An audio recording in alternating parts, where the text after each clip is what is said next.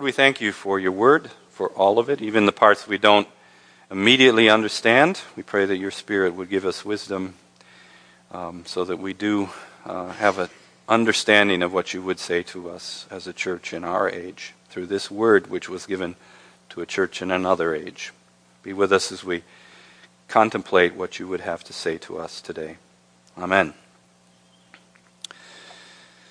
As I hinted, this isn't the typical missionary text, and you may wonder why he chose this text. I thought perhaps you might, that was one minor reason, you support me as a missionary who teaches New Testament in Germany. Maybe you'd like to know whether I can actually explain a text. That would be good for a New Testament teacher to do.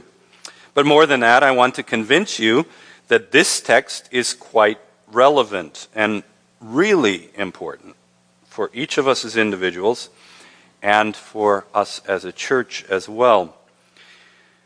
I think when it comes to the book of Revelation, there are basically two types of people. First of all, there are the fanatics. They like to work out every detail regarding the end times. They're the ones with those lists with all the arrows, you know. They have it out in their bunker in the backyard down there. They're planning out their strategy for getting through all this. Those is the one group.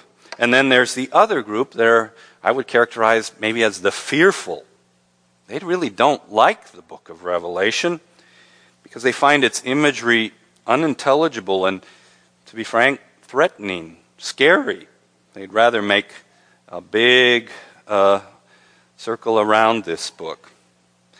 But I actually think that this book is not unintelligible, and it is very interesting even understandable more than you think if you keep a few basic principles in mind.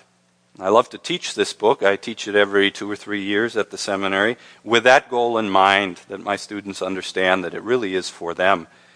I think it's very relevant for our lives right now. And it was designed to be relevant, uh, not to give Christians detailed information about the future. There is some information about the future in it. But actually, to help Christians live their lives wisely in challenging times. I often tell, say to my students, I don't really get why that would be such a great book for Christians living in the first century if its meaning was in at least 2,000 years from now, this and this and this will happen. How is that supposed to help them? As a matter of fact, the book of Revelation at various points says, This is a word of prophecy that I expect you, John speaking, to do, to put into practice. There are things for you to do with this book. And so I hope that that comes through as we look at Revelation 17, which can be divided into two main parts with a transition between it. Verses 1 through 6 is the description of the vision that John saw. Then we have a transition where he um, is, as we'll see, uh, has a reaction to this vision, uh, and then uh, an interpretation of that vision through an angel. Um, the vision, we'll start with verses 1 through 6, is very interesting for a number of reasons. First of all, it's a static image, it's like a picture in a gallery. It's the only one like that in the book of, Re- of Revelation. The others are actually scenes like a movie. It there's movement, there's action. But this is a picture that John sees. It's actually also one of the very few parts of the book of Revelation where we have an interpretation that comes from God. So both of that, those things make it very special. I think it's important when we look at this vision to get the vision right. To me, one of the very first and most important uh, principles in interpreting this book is that we try to describe as carefully as possible what John saw before we try to interpret it. We shouldn't collapse the vision in on the interpretation that often happens. It's important to remember that John is seeing, what he's seeing are symbolic depictions of a reality, to be sure, but not a direct description of reality. It's not like he's watching the nightly news from the year 2,175, if that happens to be the end. Um, but he has symbols that are being uh, shown to him that he has to interpret.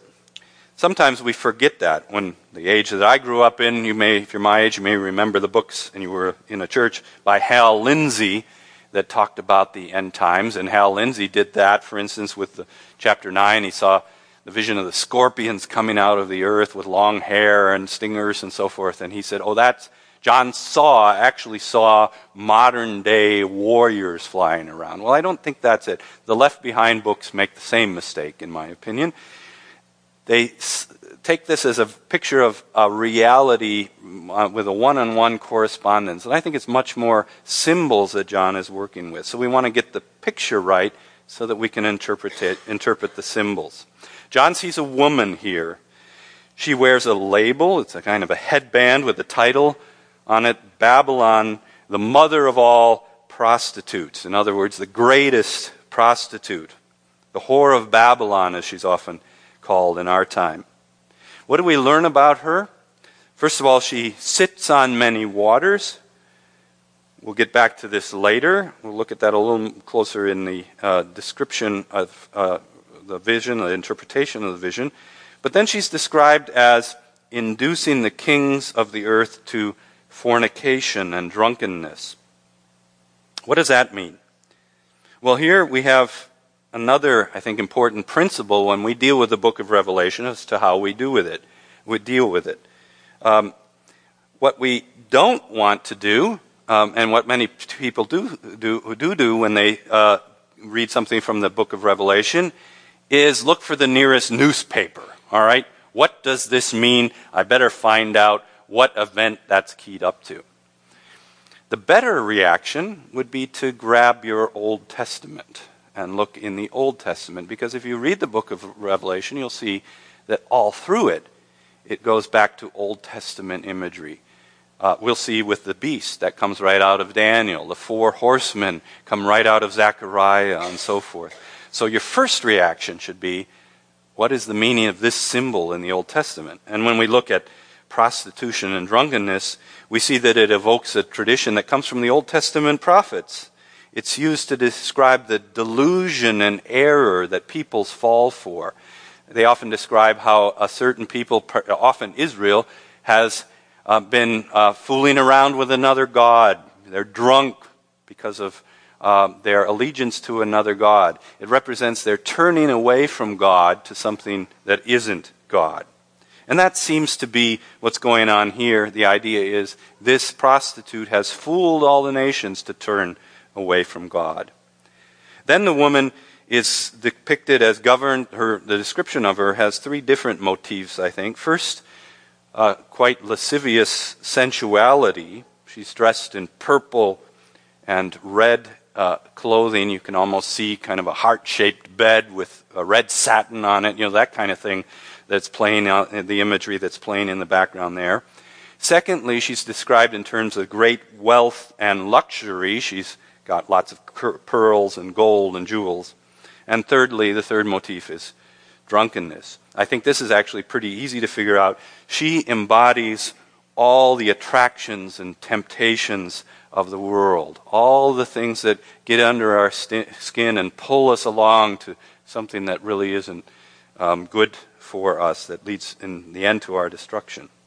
It's interesting, of course, this image has provoked a lot of interest in art over the centuries. Uh, perhaps John was thinking or saw this image. This is a very early image of, the, of Ishtar, the goddess, the patron goddess of Babylon. She was identified as the queen of the city, and even there you can see, uh, for its time particularly, a quite sensual image that was drawn. Luther, the, the Lutherans toned it down in the early Luther Bible. It had this kind of medieval setting. Um, she's still dressed in red in this beast, but it's rather lame, I think, that one. Perhaps the best image um, that is acceptable for a church would be uh, this one by William Blake uh, from the 19th century, where she's depicted, I think, as a very uh, sensual person, uh, an aura of danger about her riding this uh, beast.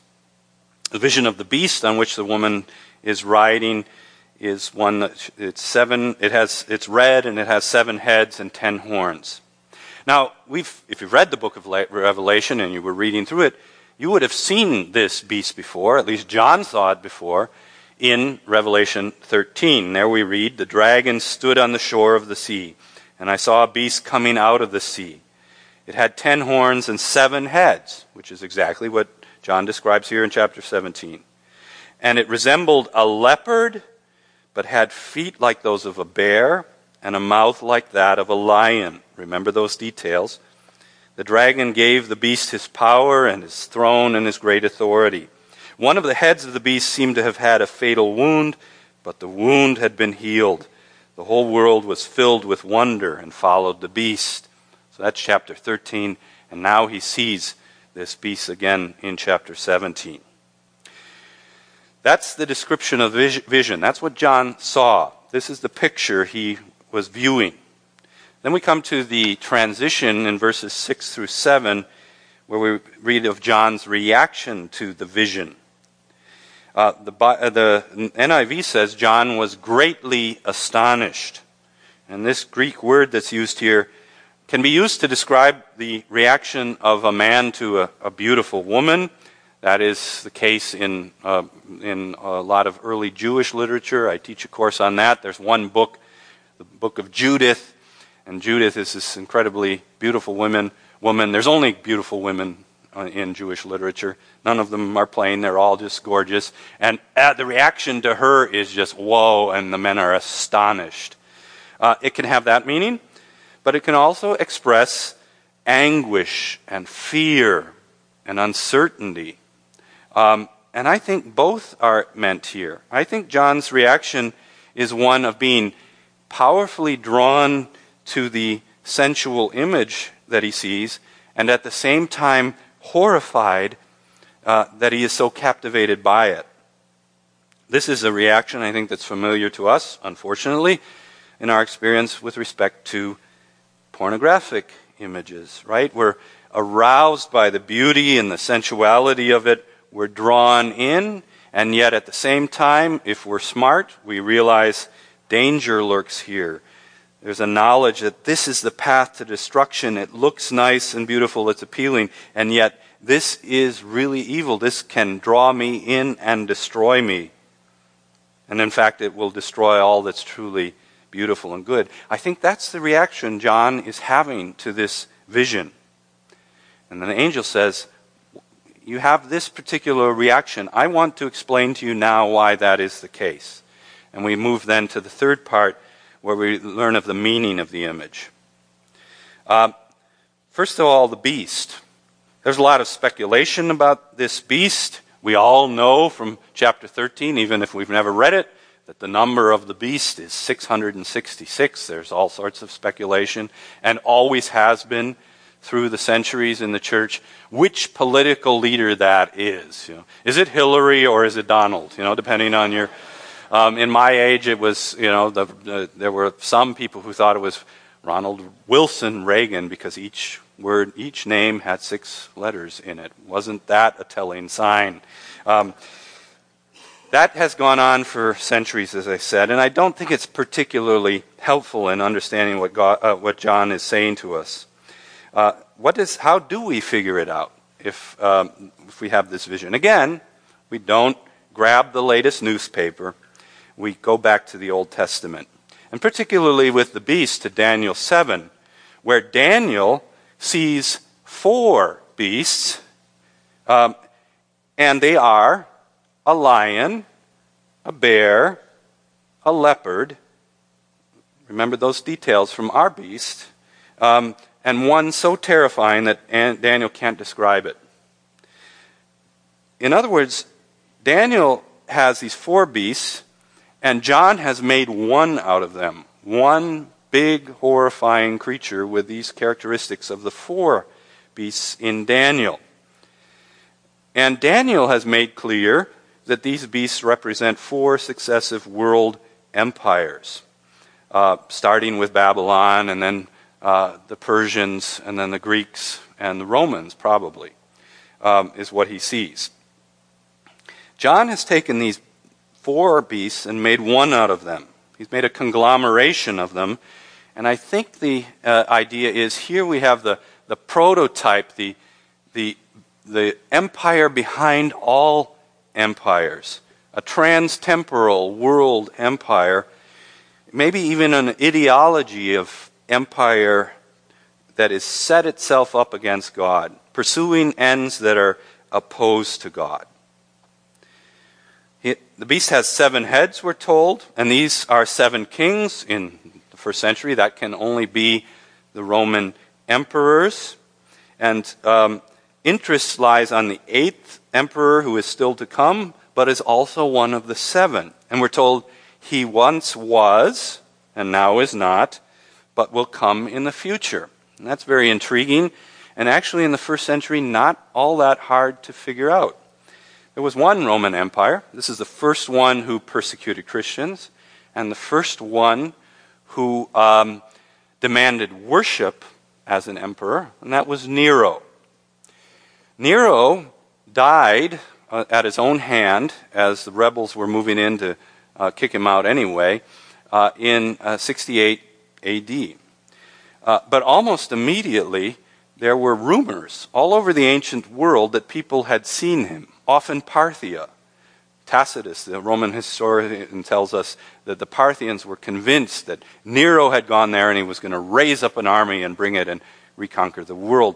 Nero was kind of, as I like to say, the Elvis of the ancient world. You just couldn't keep him dead. You know, people saw him and they were thinking, "Oh, he's come back." So that's kind of behind this idea. He once was um, and is not now, but will come again.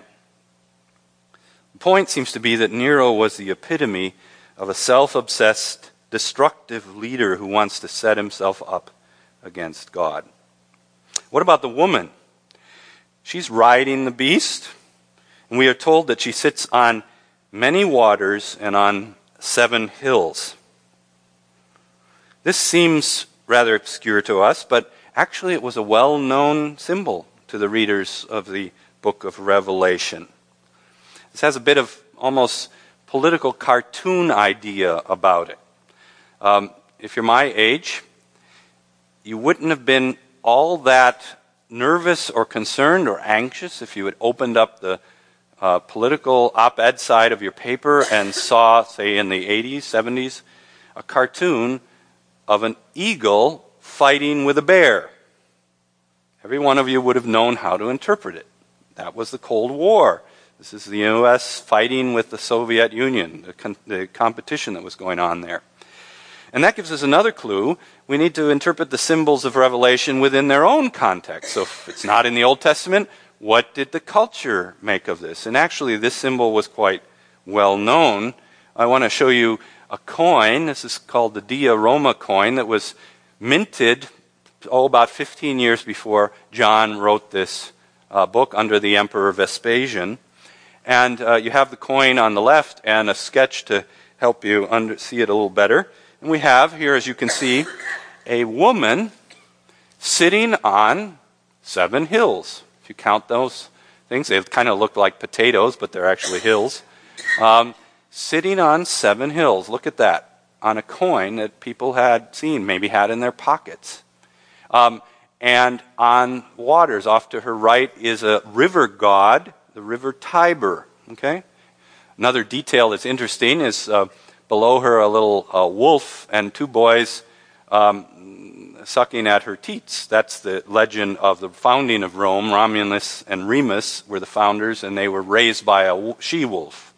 Uh, so here it is Rome, the goddess Rome, sitting on seven hills by waters. People knew what this image meant. So John has made it clear, the angels made it clear. We're talking about Rome, the empire. The Roman Empire, of course, was the world empire in the first century. It had absolute political authority. Um, you didn't mess with Rome.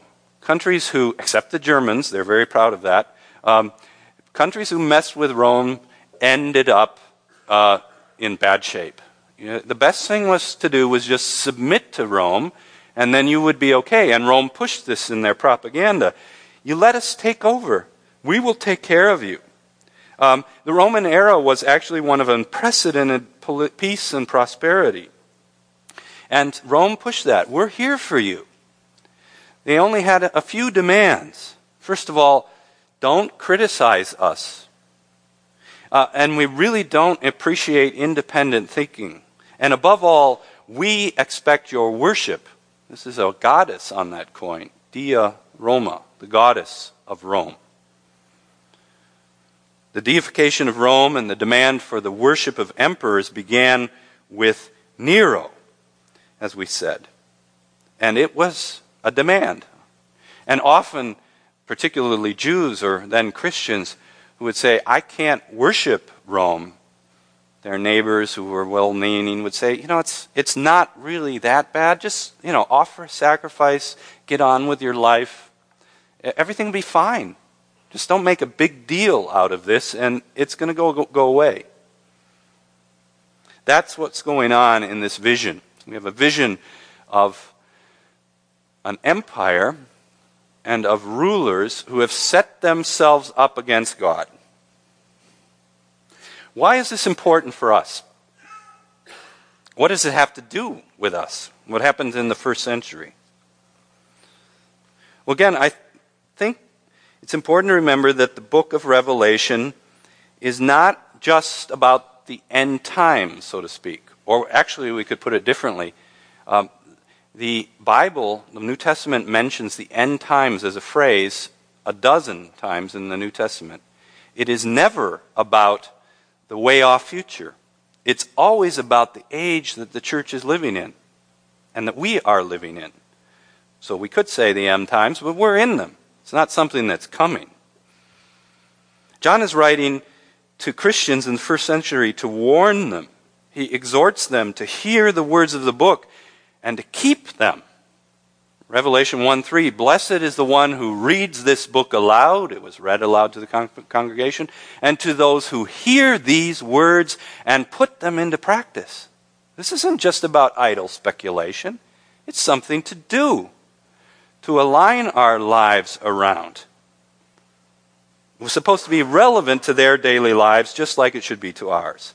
I think, above all, what we have here is a warning that we need to beware of societal structures, of systems, of political ideologies, and so forth that challenge the authority of the living God, that demand unquestioning loyalty of us, and whose influence is destructive to all that is good and healthy and beneficial for human beings.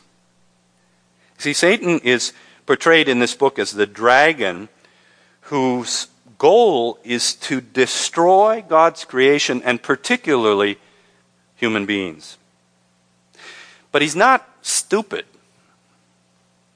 He doesn't go around saying, I'm here to destroy you. How easy would that be?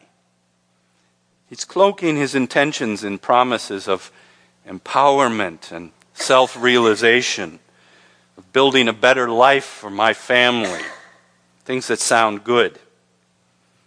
I think particularly in our age, we need to be aware of the, uh, the temptations and um, subtle uh, dangers in three areas. First of all, in our politics. I think no one here is, uh, needs to be told, even if they're young, that our political system has increasingly lost a basic sense of decency and respect there's a lot of false promises being bandied about, and even bold faced lies. And perhaps the most dangerous of all is the implicit claim that the state will take care of everything. You don't need to worry about things. Uh, don't even think too much about it. Just let the state take care of you. Um, now, I don't want to be misunderstood. I don't think it's the role of preachers to endorse any political party, but I think we need to be warned that this impulse is out there um, in our politics, uh, demeaning to basic dignity and also um, disestablishing basic uh, uh, humans by saying somebody else will take care of you. Just don't ask too many questions about the institution and don't criticize it. That's one area. Another area might be the media. We live in an age where there's been a steady undermining of values, so that, for, for instance, a healthy understanding of marriage of between one man and one woman for a lifetime as God's design for sexual expression and for family, and even as the basis of society, has been blown away in my lifetime. Um, and the old pattern, the biblical one, is seen as old fashioned and even oppressive. More subtle for Americans, perhaps, I think, is the promotion of a bold faced materialism, so that even many Christians' lives are consumed with having all sorts of stuff or pursuing a narcissistic lifestyle that revolves around their own pleasure, their own children, um, making their own life comfortable, but forgetting their part of a, a church or a society. And it's not just about their own comfort. A third area might be academia, who are real shapers of culture. The philosophers and social scientists pursue a vision of the world in many cases that is not at all neutral, but it aims at reshaping our society so that there is no room for God. Academic agendas shape our culture and our thinking much more than we think. They began, for instance, 30 years ago, 23 or 30 years ago, with the radical re envisioning of gender in obscure places like Berkeley or Paris or Boston, saying it's merely a construct. And look where we are now. Now, who would have thought we'd ever be arguing about which bathroom you go in, right? It seems to be the most self, uh, really common sense thing. And if you had any doubt, you just needed to look down and you could figure it out. And suddenly we're arguing about I mean, it's just amazing. And, uh, and we're overwhelmed by this. We need to know where it's coming from, from these kind of agendas that have been in place for a long time. So you see, Revelation is a warning for you and for me. The warning is pretty simple don't be stupid.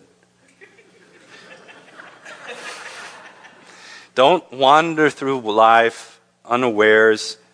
Think critically about your plans and your desires and who or what is shaping them.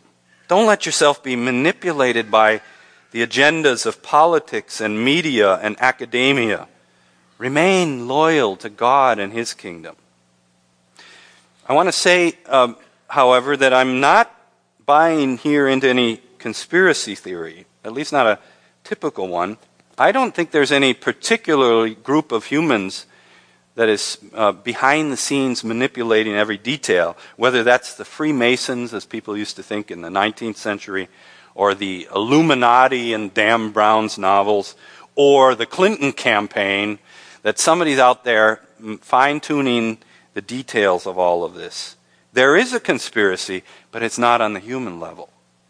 There's a satanic conspiracy some people are more engaged uh, uh, consciously than others, but many are mere tools. They aren't the enemy, and they're not really even the problem. That's on that level of these spiritual forces. I'm also not talking here about reclaiming the good old days, whatever those were, getting back to uh, Christian America. I think probably there were some Christian principles involved in our founding. I see that. But I don't think we were ever a Christian nation in the sense that everything was right about that. Come on, slavery, what we did to the Native Americans, there was never a time where we uh, embodied God's plan for a society. So we're not going back to something. We're looking at our culture and trying to influence it with these principles from God's Word. I have in mind what Paul says in 2 Corinthians uh, 10 4 and 5. He says, We have weapons and we fight a war, but they are not the weapons of this world. On the contrary, we have divine power to demolish strongholds. What's he thinking about here? He says, We demolish arguments and every pretension that sets itself up against the knowledge of God, and we take captive every thought to make it obedient to Christ. In other words, we have vision that God gives us to discern the world, the ideologies that are out there, and understand what the Bible is teaching. Paul wants us to have our eyes wide open and not be seduced by the influences of our age. This is the goal of the book of, the Revel- of Revelation as well. that we would know what's going on. Too many of us read the book of Revelation, and, again, as a newspaper from a future age. But it is much more about our present, the world we live in. And it can be a slap up the backside of the head, particularly for Western Christians who have bought into the seductions of our age. In conclusion, this may not be your typical missionary sermon, but I think actually it has a lot to say about our mission as a church. I think this is actually a missionary sermon in another sense, because it's about what's holding the church back from performing its God given task of being a witness to this world. So let me ask very provocatively Have you been sleeping with the whore of Babylon?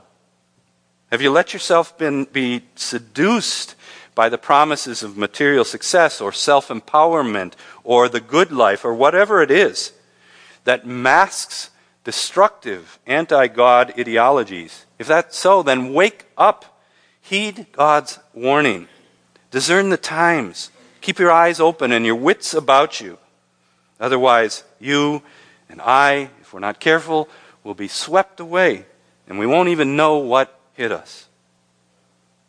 Revelation, uh, on the other hand, though, holds out a promise be faithful to Jesus, and you will be saved. You will overcome. You have nothing to fear. There's no, even in the world we live in, no reason to be downcast and dismayed because the big message of the book of Revelation is you may see things one way, but God sees it another, and from his perspective, Jesus wins. There's no doubt about it.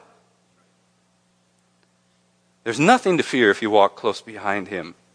The one who sits upon the throne reigns, and the Lamb will prevail. And the one who trusts in him will not be put to shame. Amen.